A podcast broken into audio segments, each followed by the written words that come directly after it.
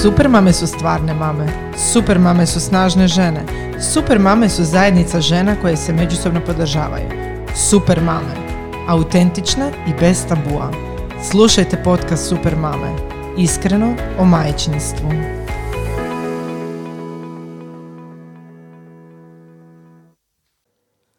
Bog super mame, ja sam Martina. Uh, javljam vam se opet iz prostorije Impact Huba gdje snimamo naš podcast Iskreno o majčinstvu. A današnja gošća nam je jedna lijepa mlada mama. Super mama Una. Bog. Una Bog. Bog, bog. Hoćeš se malo, mislim da te svi već znaju po društvenim mrežama, osobito na Instagramu, uh, pa nam se malo predstavi. Tko si, što si, što radiš? Nadam se da me ne znaju svi. A, pa evo, ja sam Una Pašić-Gregović, imam 24 godine, a, imam sina Zrina od godinu dana i radim trenutno kao dula. To je nešto što sam, u koji sam put prošla prošle godine kad sam bila trudna i nastavila u tom toku i jednostavno osjetila je to za mene, tako da sad nakon porodiljnog radim i pronašla sam se u tom pozivu. Pa upravo je to tema današnjeg podcasta. Malo ćemo pričati o tome što je dula, što dule rade. Pričat ćemo o porodu, dotaknut ćemo se i malo, pretpostavljam, postporođene depresije, babinja i svega, znači trudnoće i svega što slijedi nakon poroda. Pa evo, za početak nam uh, objasni što je to dula. To je jako dobro pitanje. To jako često dobijam. Pa da. Um, ja ću, ajmo reći, dati neku jednostavniju definiciju, pa ćemo zapravo kroz ovaj podcast malo više pričati o svemu što Dula radi, jer se to ne može sažeti samo u jednoj rečenici. Naravno, da. Da. Znači, Dula je e, educirana, e, iskusna e, i najčešće certificirana žena koja zapravo pomaže i pruža potporu, informacije i podršku ženama kroz trudnoću, kroz znači, porod i kroz babinje, odnosno pospartum. Ima i taj izraz full spectrum dula koji zapravo znači da kroz sve faze ženinog života dula može pomoći, tako da možemo biti tu podrška i kada se događaju stvari o kojima ljudi ne, ne vole baš pričati, a to su spontani ili nekakvi takvi slični. To je, nisam to znala i super informacija, stvarno. Da, mislim, mislim da je to jako bitno jer svi nekako jako cijeli taj period trudnoće, poroda, pospartuma e, jako odvajaju jedan od drugoga i isto tako odvajaju taj neki gubitak koji se može dogoditi kao nekakve izolirane stvari o kojima se ne priča i zapravo na taj način rade još goru situaciju zato što žene osjećaju taj neki tabu, taj neki pritisak društva na situaciju koja je sama po sebi već teška.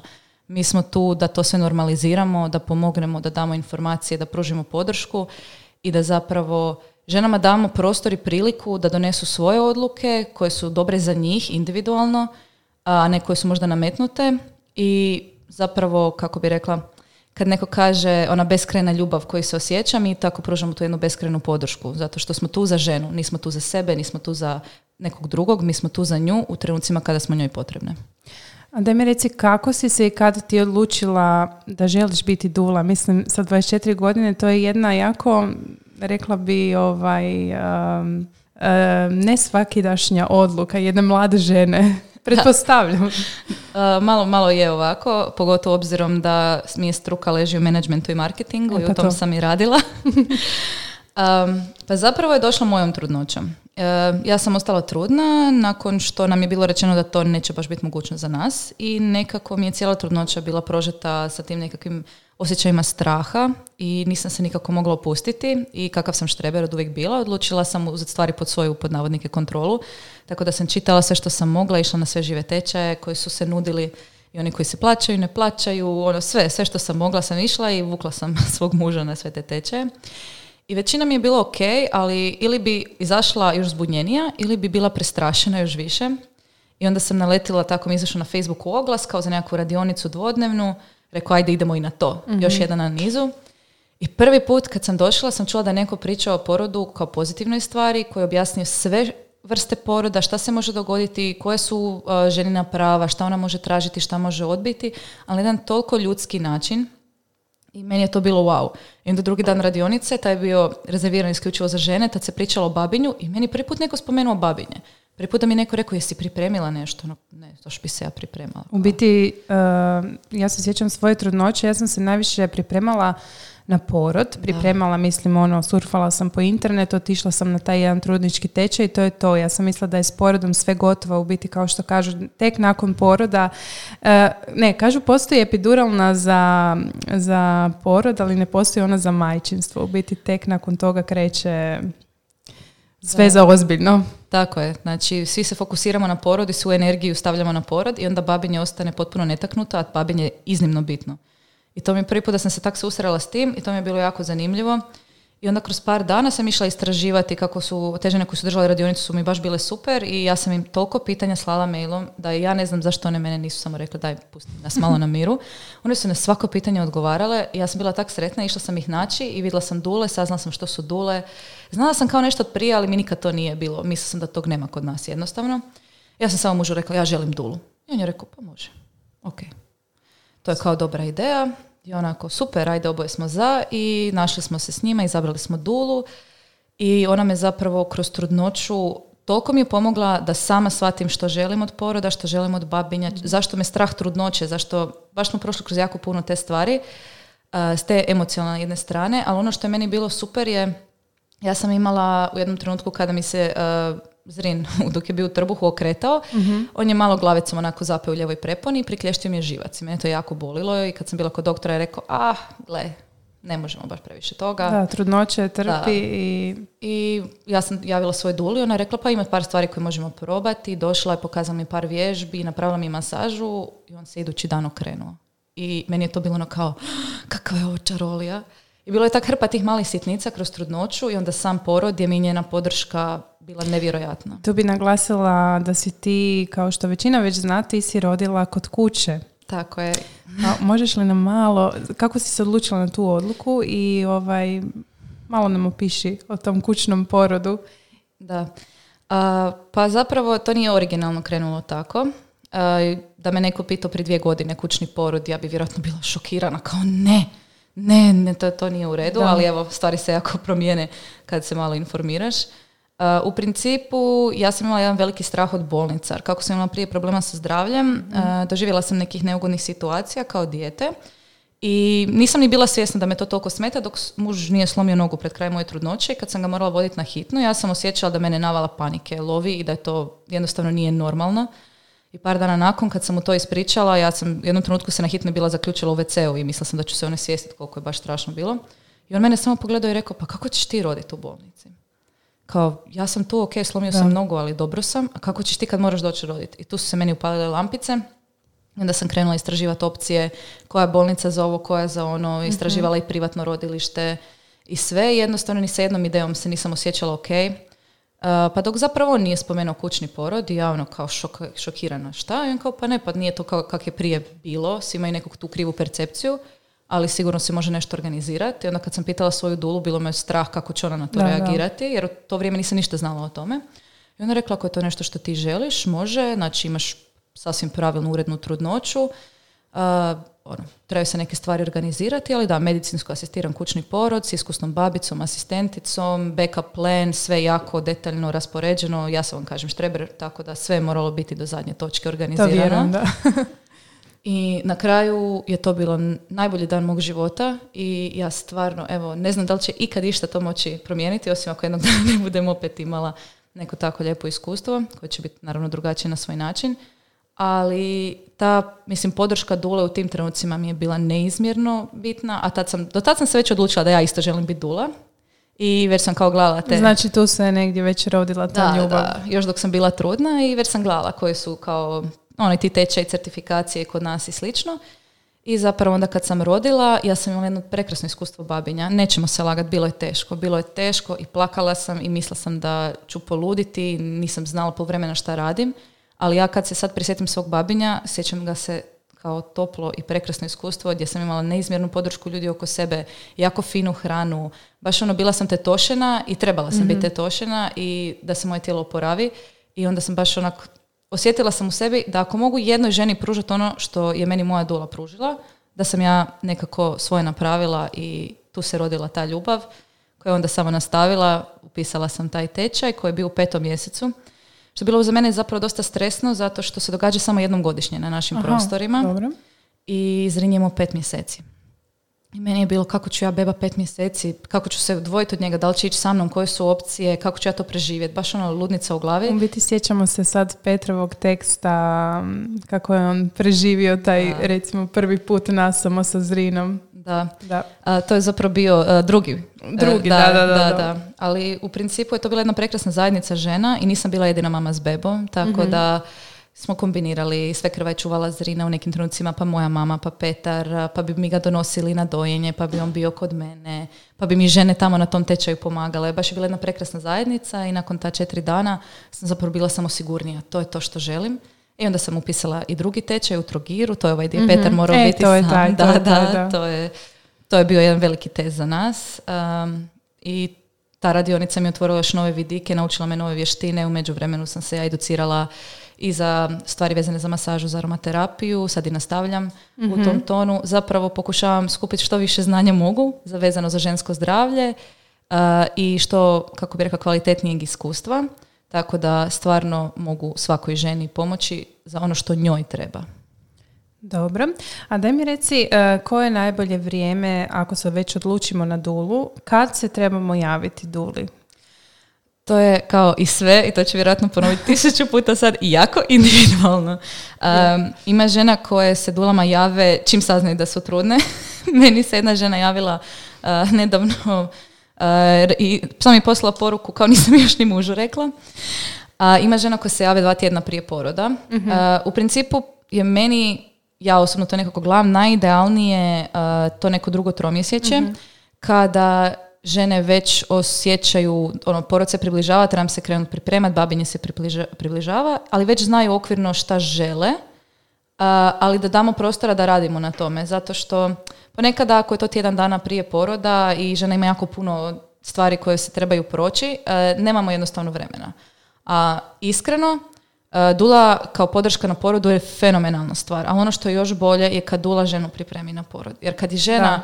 Osjeća se sigurno i pripremljeno i snažno, ono, to je, to je toliko jedna moćnija stvar. Tako da je ta priprema bitna, pa bi ja rekla, ono, ne postoji savršeno vrijeme i ne postoji krivo vrijeme, ali da idemo baš gledati neku idealu, onda možda taj početak drugog tromjesečja. Da, da, da. A možeš nam otprilike e, objasniti kako izgleda sav taj proces, e, koliko ti često ideš kod jedne, je li to prema dogovoru, em, što sve radite, mislim, ne moraš mi sad ići u detalje, ali otprilike da mame, buduće mame koje recimo razmišljaju o duli, da znaju što ih čeka.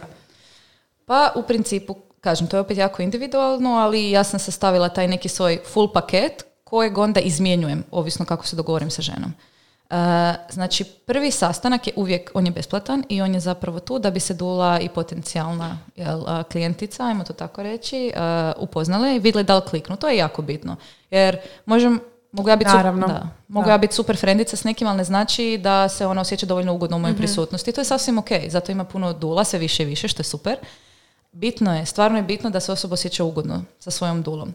I tu se zapravo priča o nekakvim željama, čisto da se dobiju nekakve jasne, jasni okviri i onda nakon toga se čuje i radi se zapravo paket. Moj paket je negdje tri dolaska prije poroda, gdje prolazimo pa što bi ona željela od poroda, radimo te vježbe s dula karticama koje su super, pogotovo za žene koje ne znaju šta bi htjela i ne znaju kud krenuti. To može biti jako zastrašujuće. 500 informacija sa svih strana. Ovo je jednostavna vježbica koja stavlja sve na stol, ajmo tako reći, polako daje ženi sve informacije koje su joj potrebne da donese odluku za sebe. Uh, isto i radim pripremu partnera, to je jako uh, često i to je jako meni zapravo lijepo. To je baš, e, to je vrlo bitno. Da, Jer meni- u biti zaboravljamo na partnere. Da. Meni je to iskreno prekrasno jer volim kad vidim da se partneri žele, uh, žele sudjelovati u tome i žele pomoći. Kod njih je veliki problem što oni zapravo imaju tu želju pomoći, ali ne znaju kako. I Istina, da. jako puno pritiska se onda stavlja na partnera. Da on mora znati šta treba, ali ne zna. A Mhm. ovako se i njemu može taj cijeli proces normalizirati, da se on osjeća sigurnije u sebe. Ako je on siguran kao podrška, onda automatski ženi lakše i bolje. Tako da, to mi je jedna zapravo od najdražih stvari, pripremati parove. Uh, To je i- baš lijepo. da, i partneri uvijek imaju super pitanja. Možeš li nam reći neka od tih pitanja? Recimo neko najzanimljivije koji si dobila. pa ne, partneri me često pitaju što ako me žena udari? I moj odgovor je ok, pusti da te udari. U tom trenutku ako je ikad imala treba. pravo i tad je imala pravo. Um, pa u principu njih najviše zanima kako oni mogu zaštititi svoju ženu. Oni se jako odnose zaštitnički njih, što ako nju boli, a ja ne mogu ništa. I onda kad ja njima da, dam... to je njima najgore u biti, da. I kad im ja dam neke tehnike koje pomažu kod boli. Ima masaža, ima taj counter pressure koji se može napraviti, hip squeeze i te neke jednostavne stvari i pokažem kako se to radi, oni se osjećaju sigurnije u sebe i mogu stvarno svojoj ženi pomoći kad ju boli. A to je velika stvar. Evo, Una, definitivno si me uvjerila, ja za svoj sljedeći porod uzimam dulu jer se sjećam svog prvog poroda. Uh, mislim, moj muž je bio sa mnom u boksu, ja sam ono trpila nevjerojatne bolove, sve me bolilo, on je jadan tamo, sjećam se te njegove bespomoći, te, te njegove face, ono ne znam više šta bi radio, šta bi rekao i jednostavno nije mi znao kako pomoći. Je, on, naravno, dobila sam epiduralnu pa je bilo lakše.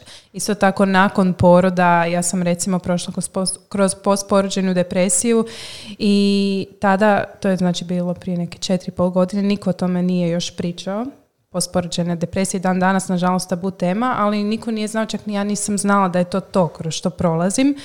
I jednostavno smo svi bili bespomoćni, tako da svakako, evo, totalno podržavam um, ono što rade dule. Hvala Apsolutno. Mislim, žao mi što si to morala proći, ali nažalost je to jako česta stvar ali žene nisu ni svjesne da im se to događa. E, znači ja sam ti, e, imala sam i problema sa dojenjem poslije, znači imala sam velike ragade, mislim mjesec dana, to je kao da sam živjela, meni je recimo uh, sjećanje na taj prvi period baš kao u nekoj magli, baš sam živjela u nekom bunilu i ovaj, sve dok nisam pozvala, e, tad, ja sam inače bila u Italiji u to vrijeme i pozvala sam jednu, dobro, ona nije, se, nije imala i bila dula, nije tako pisala, ali bila privatna kao babica, ostetrika se to zove. Ali u biti sad ja kad e, vidim što ti radiš, e, ona je bila dula. Možda sad, tad još nije bilo to, to ime samo u nekoj, ovaj, nije bilo to, to uglavnom zvala se privatna babica ona je meni toliko pomogla da nje nije bilo, mislim ja sam zahvaljujući njoj, ja mislim izašla iz te pospoređene depresije, ono, pomogla mi je sa dojenjem, pa čak mi je ono, psihički pomogla, nevjerojatno nešto. Tako da mm, svakako, ovaj, jer tvoji najbliži ti žele pomoć, ali ne znaju kako, to je problem. Tako je, to je, to je veliki problem, jer ima još jedan problem zapravo koji bi voljela isto reći, što mi smo žene, pogotovo na našim prostorima, nekako učene da ne smijemo tražiti pomoć. Da. da u tome ima nekakva sramota ili da zbog toga nismo dovoljno snažne. To je totalno krivo. Jer pogotovo zato što je to tako, jako je hrabro tražiti pomoć. Jako je hrabro reći, slušaj, ja želim da se moje tijelo oporavi, ja želim da mi neko pomogne s dojenjem. I to je jako bitno. A znaš šta, tu su ti ti komentari okoline, puno njih će ti reći pa šta ja sam rodila, kao pa me evo, nije mi ništa. Znaš ono, pa moja baba je rodila petero, pa joj nije ništa. A je, i ta baba koja je rodila petero isto tako imala svoju mamu, sestru, tetku, sestričnu i ostale koji su bile oko nje, koje su joj kuhale, koje su joj čistile, koje su joj pomagale. E, mi tog danas nemamo. Mi smo dosta se nekako maknuli kako i puno više radimo, više smo centralistički nastrojeni pa živimo u većim gradovima, nismo svi blizu obitelji, izgubili smo taj jedan kolektiv koji bi u starim vremenima zapravo bio tu da bi nas čuvao. Postoji kod nas isto um, ta rečenica koliko je babinje zapravo bitno i to je 40 dana za 40 godina. To su sve stvari koje su prije bile puno bitnije, ali nekako ih sad stavljamo po strani i stvorili smo tu nekakvu iluziju te nekakve snažne žene koja rodi i onda odmah idući dan radi sve i čisti pere, kuha. Znači nekako je samo uh, u biti fokus je, kad rodiš, fokus je na djetetu. Da. Znači kako je dijete, kako je slatko, pa ono kad, kad možemo doći posjetiti dijete, Znači tu je, znači nije više fokus na toj uh, majki koja se kroz trudnoću možda su je malo tetošili i to, odmah se fokus prebaci na dijete i to je problem. A, ma, a mame opet, e, da, glupo im je reći joj umorna sam, joj ne mogu ništa i e, mislim, to je ono u biti sad zovu četvrto tromjesečje, je tako? tako? Je, tako je, da. Šta bi ti e, recimo ženama preporučila kako da se pripreme na to babinje i kako da pripreme svoju okolinu ako je to moguće, svoje najbliže? Da, pa ja htjela bih samo nadvezati na ovo što si rekla, ima jedna česta rečenica kao everybody wants to hold the baby, but who's gonna hold the mother? E, mi smo tu da zapravo e, držimo majku. za babinje, pa to je jako specifična tema jer nema svako jednaku podršku, ali stvarno vjerujem da si svako može izvući najbolje iz situacije u kojoj se nalazi. Znači, uh, ako imate obitelji i prijatelje koji su vam blizu, a ne želite posjete, recite to. Tako je. Neko tako će se možda naljutiti, ali ako se neko naljuti, on se ljuti svojih razloga, ne iz vaših. To je sasvim normalna stvar da vi želite vrijeme da se povežete sa svojim djetetom, da se vi želite odmoriti, opustiti, da vi ne morate biti um, nečija sad tu domaćica koja će nekom služiti. Vama sad ljudi trebaju služiti, to je vaše vrijeme.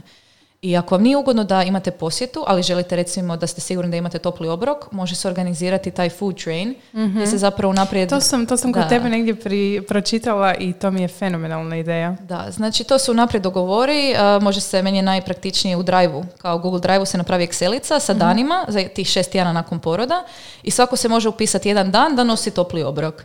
I to se popuni, svi vide kad, ono, kad treba uskočiti i to je zapravo odličan način da si sigurna da ćeš biti nahranjena i da je nekom stalo, što je jako lijepo kad znaš da je nekom toliko stalo Da. i da ne moraš brinuti o tom jednom faktoru, jer kućeš ti u sve to još razmišljati da kuhaš i onda žene najčešće ili jedu stvari iz pekare i tako, što nije baš dobro jer se tijelo treba oporaviti. Uh, I jednostavno u tim trenucima može se unaprijed dosta organizirati. Mogu se napraviti obroci koji se zamrznu i onda se samo brzo odmrznu ili pripreme u postpartumu. Da, to je da. isto dosta ono, praktično i često. Uh, danas imamo stvarno toliko opcija dostave, znači od Istina. svih tih aplikacija kojim više ne znam ni ime, ali Volt, Glovo, Da, svi da, živi. da, da. I Eto, mogu vidiš, si- to je super za mame koje rode. Da, pa to je odlično, ne moraš ni sa kim pričat, ne moraš samo onak pošalješ aplikaciju, dođe ti fina hrana, ono, to je jako, ono, baš lijepo. Druga stvar koju bi napomenula, ljudi ne znaju, ali um, ono, muževi imate pravo na porodiljni. U Hrvatskoj se ima pravo na porodiljni i ako želite iskoristite to. Jer to je period koji nikad nećete dobiti natrag i period koji možete Da. biti od iznimne pomoći svojoj ženi, možete se povezati sa svojim djetetom i ako imate tu priliku, stvarno, eto, iskoristite ju jer to jako puno znači. Tako je. A, pa možemo tu malo sad i o postporođajnoj depresiji. A, koja je uloga dule recimo tu? Kako se može pomoći mame, mami koja prolazi kroz, a, kroz jedan recimo težak period? Da, uh, pa tu moram naglasiti da Dule, uh, mi nismo psiholozi, Da. Uh, ali ono što mi možemo, mi možemo primijetiti znakove. Druga je stvar kad smo mi, mi smo ipak neko izvana i pogotovo ako smo radili sa ženom tijekom trudnoće i primijetimo nekakve uh, obrazce ponašanja ili vidimo da je ženi teško, mi možemo biti ti koji joj kažemo jesi li možda razmišljala o tome da tvoji osjećaji su malo intenzivniji. Jel se, možemo joj postaviti neka pitanja čisto da ona se osvijesti o tome i možemo ju preporučiti nekom psihologu, ono reći joj da ima ljudi koji se baš bave time, koji su specijalizirani za to, objasniti da je to česta stvar, da to nije ništa sramotno, da je to nešto sasvim normalno koja je kombinacija znači i hormona, raznih tjelesnih promjena i znači pogotovo ako je imala traumatični porod ili teško babinje, a, jednostavno normalizira to ženi, da ona zna da nije ona kriva, da to nije ništa čudno, da ona nije loša majka, ona je dobra majka i da joj možemo zapravo pružiti pomoć koja je njoj tu potrebna. Ali tu isto podrška dole puno znači jer ti imaš s nekim s kim ćeš ti pričati o stvarima koje te muče, zato što ti možda neugodno pričati nekom drugom da te ne bi osuđivao. Kod dula nema osuđivanja. Što god ti je na pameti ti reci. Mislim, možemo, svi se mi volimo To je prikazivati. kao rame za plakanje. Tako je, da. Mislim, mi se svi volimo prikazivati kao najdivnije mame na svijetu i mi to i jesmo. Ali svako je od nas je jednako u jednom trenutku pao na pa Isuse Bože, ja ne mogu više. Znači, ne mogu Naravno. slušati to, ne mogu gledati to. To ne znači da smo loše mame, ali ponekad ima veliki tabu i sramota oko tog da izgovoriš jer ispada da ne voliš svoje dijete. Ali to nije ta situacija. Isto bih voljela reći, nažalost, broj postpartum depresije raste i svi se pitaju zašto i to nije, nikad nećemo moći izolirati jedan faktor. Ali kad kombinirate sve da jednostavno uh, iskustva poroda su sve teža, uh, babinje je sve manje nekako unutar te nekakvog kolektiva koji te čuva, žene su same sa sobom, to je jako velik stres na tijelo. Kad uzmemo sve te faktore nije ni čudno. Isto tako žene koje su primale probleme s anksioznošću ili depresijom imaju veće šanse za to. Ja sam recimo još iz puberteta vukla probleme s anksioznošću uh, i ja sam nekako bila vjerna da, ću, uh, da će se to manifestirati u postpartum depresiju. Uh, što se nije dogodilo, međutim dogodilo se iduće i to ne tipa u mjesec, dva nakon, nego šest mjeseci nakon poroda sam uh, imala baš jedan anksiozni napad, što mi se nije dugo dogodilo. I onda sam shvatila da postoji termini postporođajna anksioznost. A to je drugačije od depresije, ali i ni o tom se ne priča. Da. I tek sam onda saznala za postpartum psihozu, koja je još uh, teži oblik. Što je to točno? Uh, pa to je zapravo... To nije kao postporođene depresije, nego baš psihoza. Baš psihoza, Aha. znači to je trenutak kada žena počne imati, to, to je baš jako ekstremno. Znači žene neke mogu imati halucinacije, mogu imati napadaje panike, mogu biti uvjerene da im neko želi nauditi. ja ću ti ispričati što se meni dogodilo kroz moju postpoređenu depresiju. znači većini žena se dogodi da možda se ne mogu još suočiti sa ulogom majke, da im je prevelika promjena, pa nisu odmah zaljubljene u svoje dijete. Ono što se meni dogodilo je totalno suprotno. Ja sam bila užasno zaljubljena u svoje dijete, što je naravno i normalno, ali meni su svi, osim mog muža i osim moje mame, bili prijetnja za moje dijete. Znači ja se sjećam dana kad su svekar i svekrva došli i primili to dijete u ruke, kako imamo stan na dva kata, ja sam bila gore u sobi, a dijete dole plakalo i oni su ga uzeli u ruke Znači, ja, meni se sve zamaglilo, e, potrčala sam niz te stepenice, definitivno mogla sam i pasti i, uz, i sva sam se tresla. Uzela sam dijete i rekla ne, vi ćete njemu nauditi. Isto tako, onda su, on, onda sam mislila, ok, neki, bio mi je neki trenutak ludosti. Sljedeći trenutak je bilo, sjećam se, e, išli smo svi zajedno, htjeli smo ići popiti van kavu u obližnji kafić i kao ja sam rekla, dobro, idite vi, ja ću doći. I ja sam i gledala s prozora kako oni guraju to dijete u kolicima. Ja sam rekla, gle, oni njega namjerno guraju s cestu da ga pogazi auto. I to je bilo moje, ta moja ludost, ta moja postporođena depresija. Evo. Znači to, i onda su, znači ljudi su naravno bili u šoku, moj muž je bio u šoku. To, svi su mislili biti da sam ja jednostavno skrenula suma. I oni su ubrzo i otišli i pustili su nas da budemo sami, ja i moj muž i dijete i tu se nekako sve stabiliziralo i poslije je bilo sasvim normalno. Mislim, naravno, meni je bilo ono isto užasno neugodno zbog toga jer ja nisam znala šta oni sad misle o meni. Ali evo, niko nije znao za to, ja sam poslije išla istraživati po internetu i ono vidim postporođajna depresija, možda je graničilo i s tom psihozom što si rekla. Da, mislim, ne mogu naravno da dijagnozu jer nisam medicinski djelatnik, ali se postpartum psihoza jako često manifestira na način da je žena uvjerena da neko njoj i djetetu želi nauditi. Eto vidiš. I gdje mora pod svaku cijenu zaštititi sebe i dijete. Znači, uh, to je, jedan, to je najčešća stvar. Zanimljiva stvar je kod te psihoze što ona je zapravo najčešće fizički Znači, kako bi rekla, fizički su razvoj zašto dođe do nje zbog nekog disbalansa hormona, manjak vitamina. Da, da, da. Tako da se relativno, ajmo reći, lako može preći preko nje. Lakše nego preko postporođene depresije anksioznosti, kroz koje treba više vremena. Ali ta psihoza je jako nesvačena, žene su jako nesvačene, jako se osjećaju usamljene, e, osjećaju se posramljeno, a ne bi trebale. Točno to što mi se dogodilo, baš ovaj... Jer kad potraže pomoć, lako kad ju dobiju, jako lako mogu prijeći preko toga. I zapravo to je isto jedan od naših bitnih uloga kao dule je da maknemo te tabue. Znači da maknemo te tabue sa trudnoće, sa poroda, sa mhm. babinja i sa fizičkog i sa psihičke te strane. Ima toliko srama koji okružuje taj dio ženskog života, a treba bi biti Baš Teško je, da se razumije, trudnoća stvarno može biti teška, porod je težak, postpartum je težak, ali to ne znači da ne mora biti lijep. Mogu biti i teški da, i mame su uvijek nekako na meti, znaš, uvijek se govori oj vi današnje mame previše kukate. mm to je, znači mi bi trebale biti non stop snažne, sve je u redu, uvijek nasmijane i pa to bi bilo super kada bi neko pazio na nas i onda mi ne bi morale kukati na taj način. Kada bi to bila jednaka raspodjela energije koju mi ulažemo u nekoga i da to bude uloženo u nas, mi ne bi imali tu potrebu. Ali mi kao majke ulažemo energiju u sve. Ne samo u svoje dijete. Ulažemo energiju u svoje muževe i u cijeli svijet koji se oko nas okreće. Jer mi smo odjednom mame i sad mi odjednom trebamo paziti za sve. A niko ne pazi na nas. Da. I tu još, kao što si rekla, tu, je taj, tu su hormoni, mislim, puno faktora tu igra. Je, jedna zanimljiva stvar, ako nije problem da napomenem. Naravno. Koja dosta ženama olakšava kad čuju. Uh, razlika između baby bluza i postpartum depresije. Da. Baby blues dožive većina majki i to je zapravo taj jedan nagli pad hormona nakon poroda. Pa si onako uplakana i cmizdrava. Da, da, i sve ti je čudno i mame se tu znaju jako uplašiti. Ali je stvar iduća. To se najčešće događa nije treći, četvrti dan nakon poroda. Nije mm uvijek, ali najčešće. I zanimljivo je kako se stvari poklope. Znači, žene imaju nagli pad hormona i osjećaju se jako čudno, tužno, nekako nesigurno. I u tom trenutku najčešće su žene puštene iz bolnice i sad trebaju prvi put ići doma same. Znači imate još jedan taj dodatni stres. I uz to treći dan je kada beba doživljava svoj prvi skok u razvoju. Tako da iz jedne mirne bebe koja, ajmo reći, puno spava, odjednom ima beba koja često plaće, jer ima skok u razvoju, raste trbuščić, stvari se mijenjaju, nadolazi mlijeko naglo. Hrpa promjena odjednom koje mogu biti ogroman kaos i žena se može naći toliko uplašena i nespremna jer ne zna što očekivati. da stvari mogu krenuti jako lako nizbrdo. Ali kad je žena svjesna, aha, ok, to je to, to je taj baby blues. Beba ima skok u razvoju, zato je malo nervoznija. Nisam ja loša mama što moja beba sad plaća u bolnici nije plakala. Ne, samo se stvari poklope u tom periodu i kad je žena osvještena oko toga, puno se lakše na, kako snađe u toj situaciji pristupi jer zna da nije ona kriva, zna da to nije ništa čudno i stvari nakon toga te, teku puno glađe.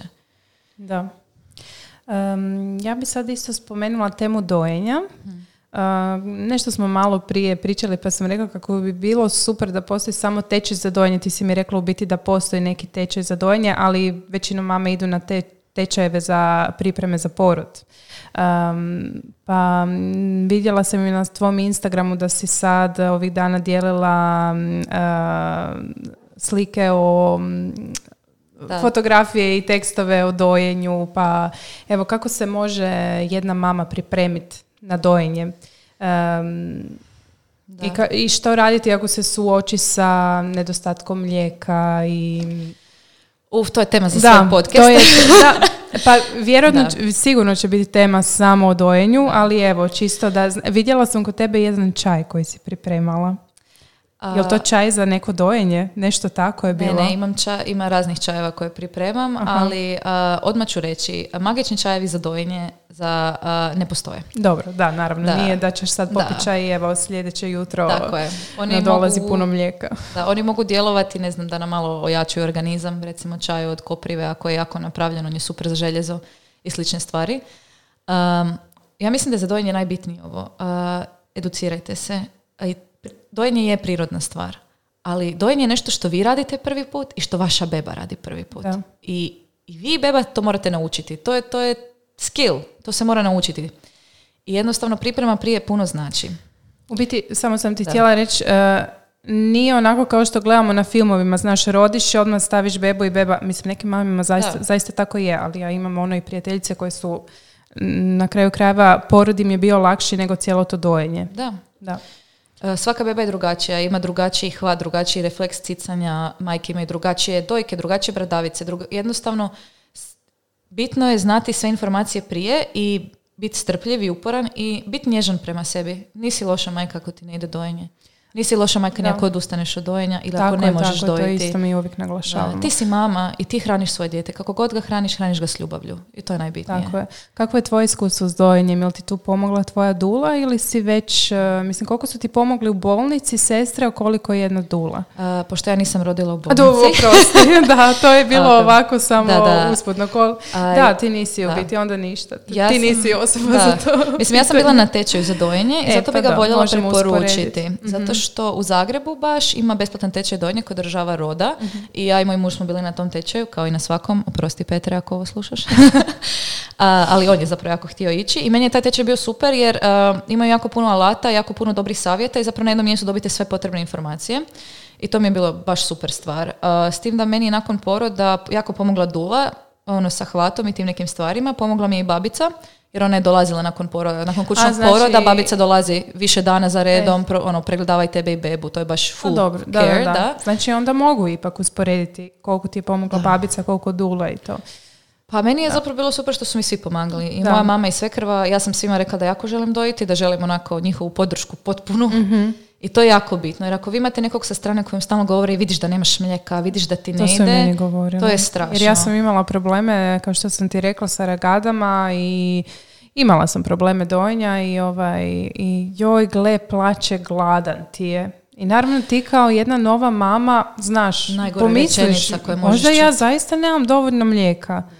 I onda ne znaš bi li išla kupiti adaptirano ili nastaviti. I onda mi je ovaj, u biti jedino me smirila ta moja dula koja mi je rekla ovaj, uh, on jede koliko njemu treba. Uopće se nemoj obazirati na druge. One, to su jednostavno komentari koji ti trebaš da. oglušiti na njih i slušati svoju neku intuiciju. Ima jako puno faktora tu kod dojenja i žene se toliko boje, jer ti kad čuješ rečenicu tvoje dijete je gladno, to je najstrašnija rečenica koju Da, ja sam recimo u tom trenutku mogla posustati, ali evo, dojela sam ga 13-14 mjeseci i Drago mi je zbog toga. Evo, ja još uvijek dojim i A je, koliko Zrin sad ima Zrin točno? sad taman je napunio godinu dana. A dobro, dobro. Da, da, ali eto, idemo dalje, vidjet ćemo u kojem će to smjeru ići. E, ali- namjeravaš e, dugo dojiti ili A, si... ja ne namjeravam. Moja ideja je kako Pustit ćeš bude ga. biće. Jer nekako, jako sam se stresirala, ja sam si prvo rekla, joj, a, moram dojiti barem šest mjeseci. I onda sam prošla šest mjeseci, onako, ok, ide mi dobro, dojit ću barem godinu dana. Da, sam da. shvatila da sama sebi stvaram neki stres.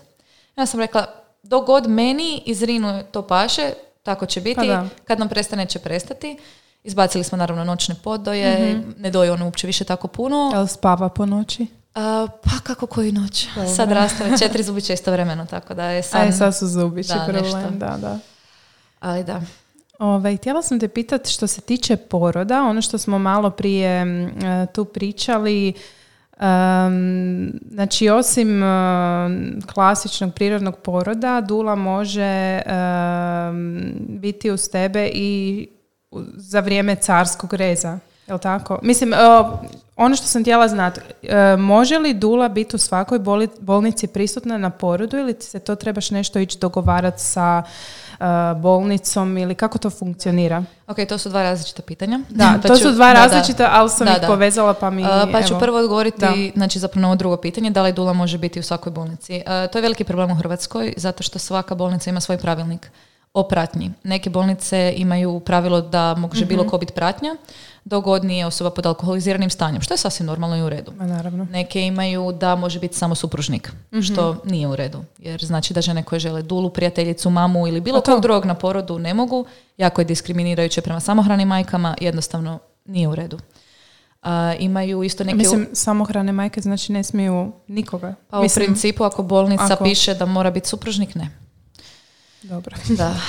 Također neke bolnice imaju uvjet da je položen trudnički tečaj partnera, Mhm. što recimo mogu opet razumjeti, iako je opet to sad pitanje koliko su ti tečaj pripremili partnera ili ne, ali nebitno, mogu to razumjeti, ali onda opet ovisi. Neke bolnice insistiraju da bude tečaj u njihovoj bolnici položen, Mhm. nekima je u redu bilo koji tečaj.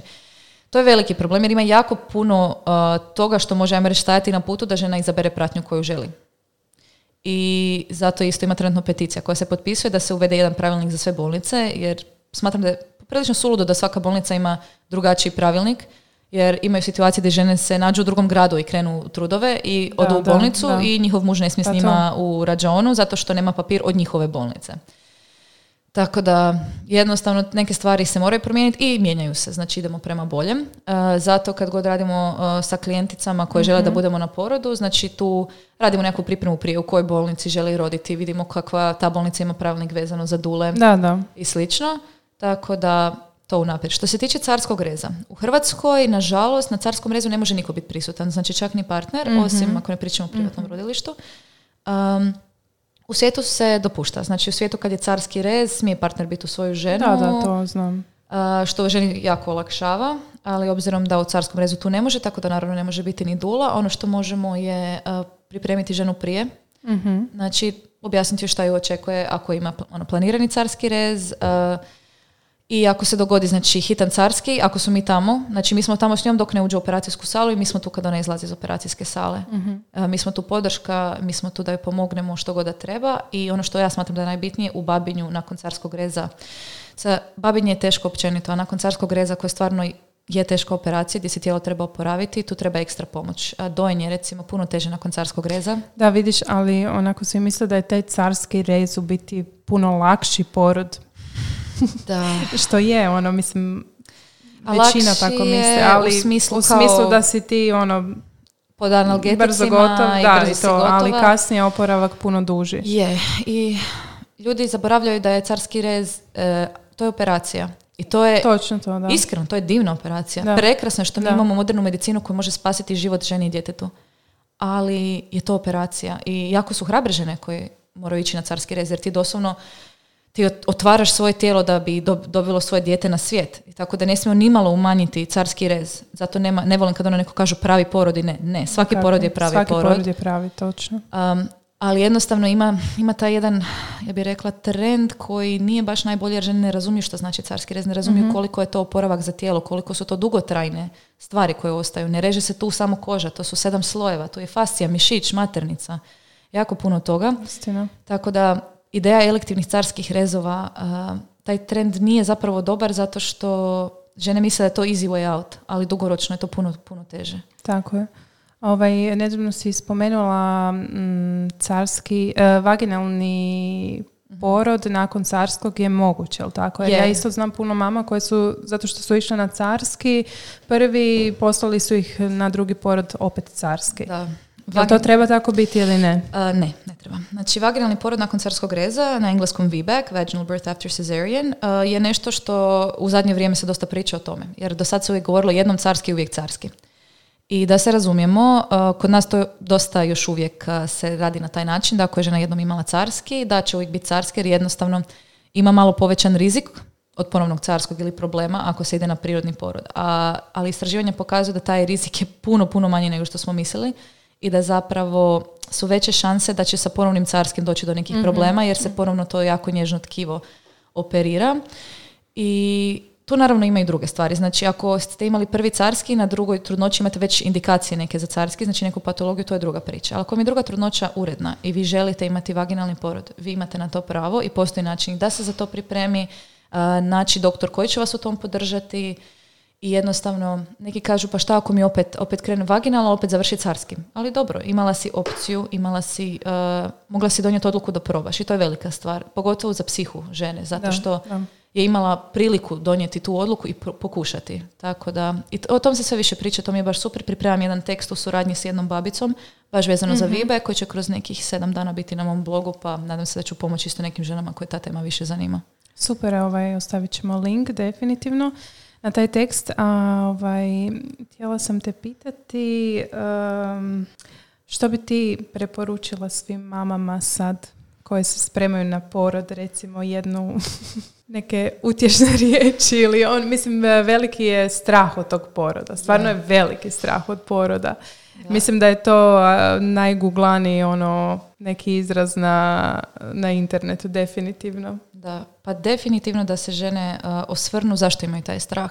Je li imaju oni neki događaj u životu zbog koji imaju taj strah, je li im taj strah nametnu neko u njihovoj blizini jer stalno slušamo te grozne priče s poroda, a Točno, nisu sve točno, grozne. Da, nisu sve grozne. da se osvijeste što one žele od poroda i da se okruže pozitivom. Znači vjeruj svom tijelu, vjeruj svojoj intuiciji, vjeruj da tvoje tijelo to može i okruži se pozitivnim pričama i pozitivnim ljudima. Zato što u porodu su jako bitne emocije.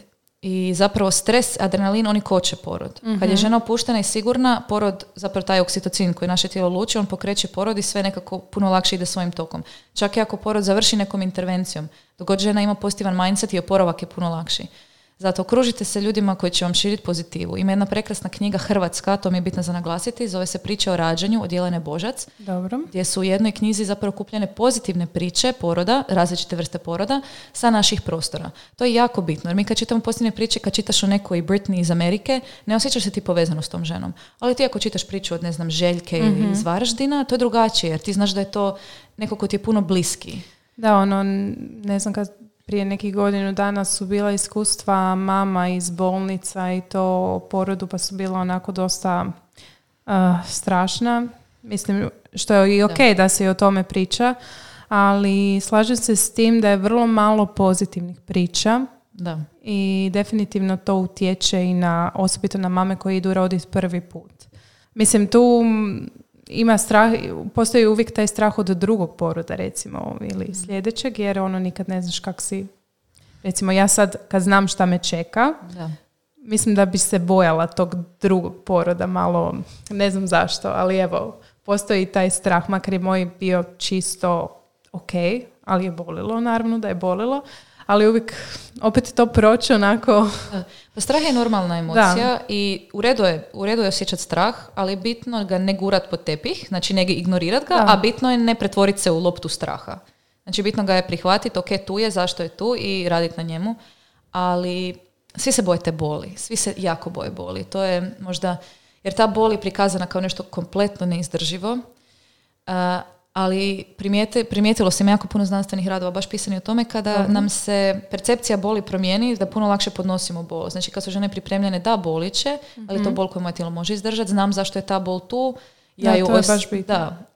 Jer to je, to je neko bio dobro rekao, sad se više ne sjećam, ali u principu to je razlika između kada se, ne znam, uštipneš sad malo za ruku ili se lupiš od kut stola. Kad se uštipneš, to si očekivala, pa te nije toliko bolilo. Kad lupiš mali prst od kut stola, bez obzira što je mali udarac, jako boli, jer je i tu i šok i ne znaš zašto Da, i sve ti da. faktori.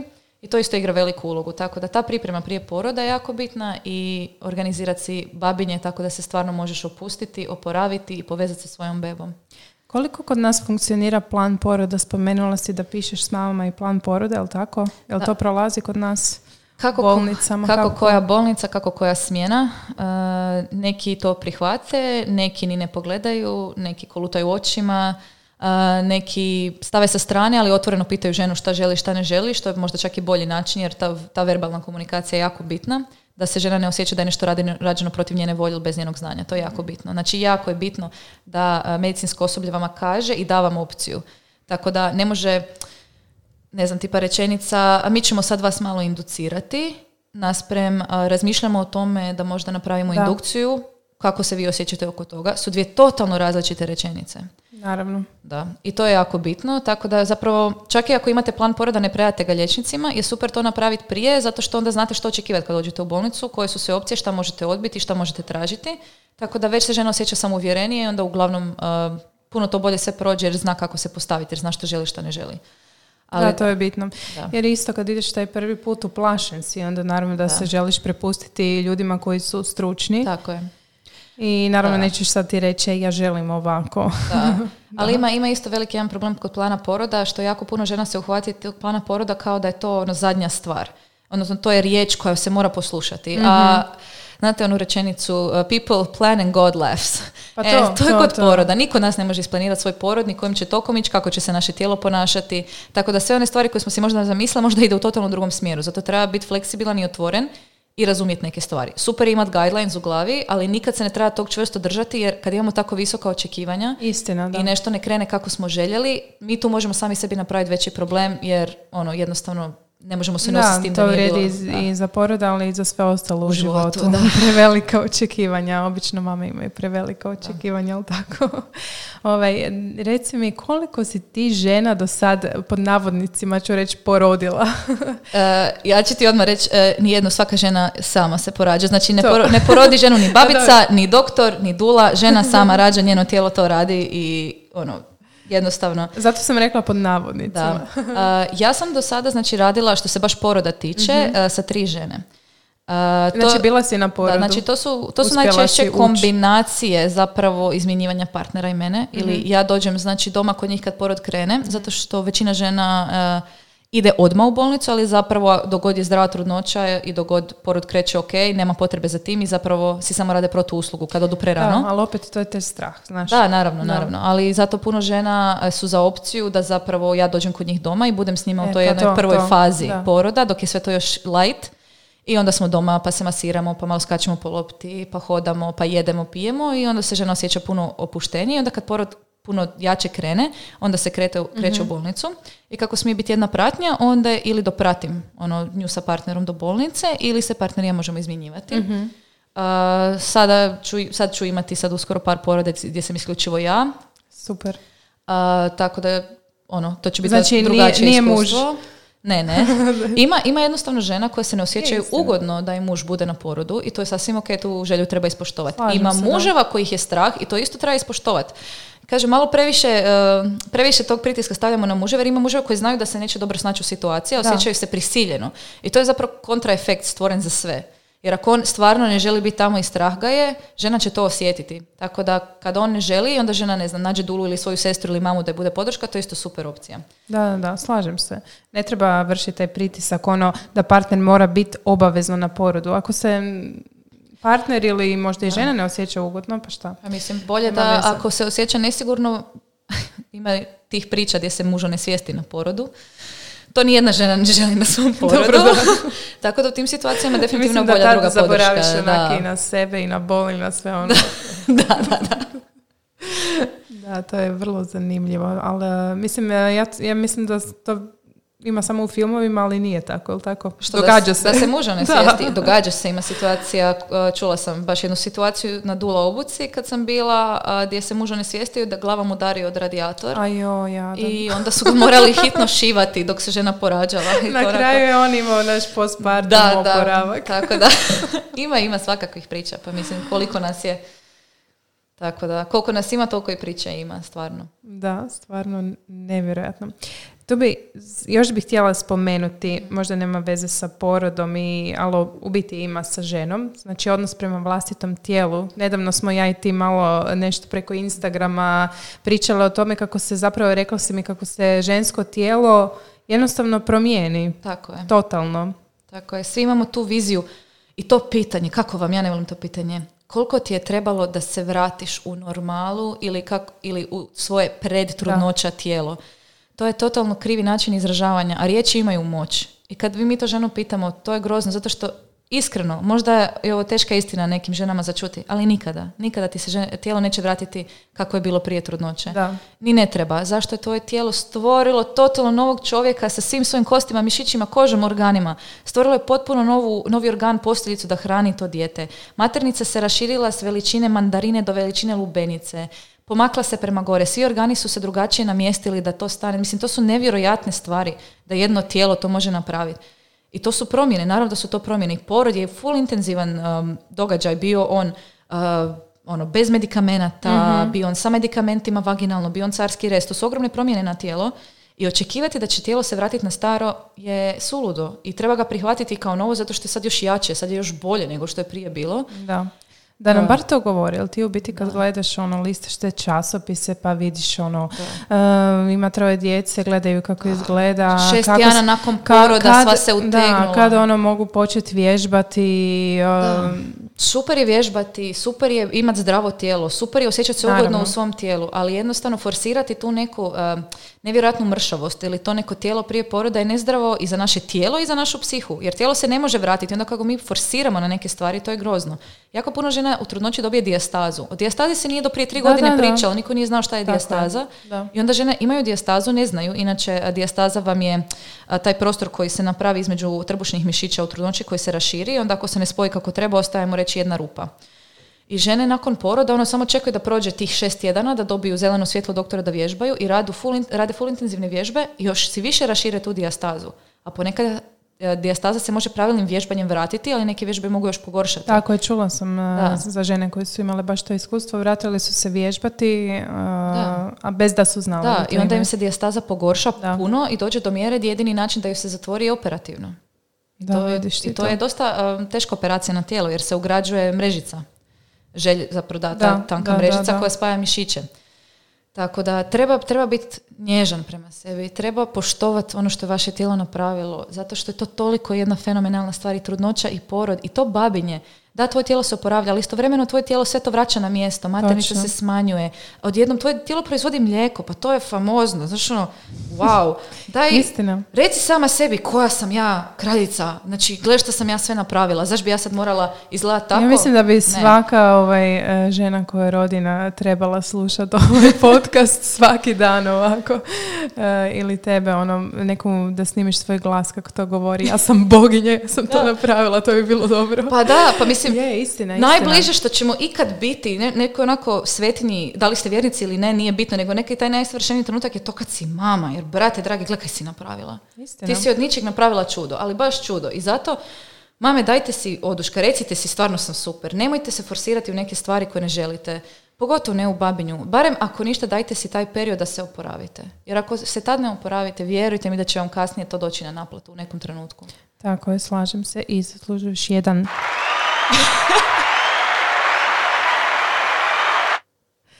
Super. Um, ništa, bližimo se kraju našeg podcasta i imali nešto što si još htjela spomenut. On, mislim da je ovo bilo jako lijepo za završiti podcast, ovo što si rekla našim mamama.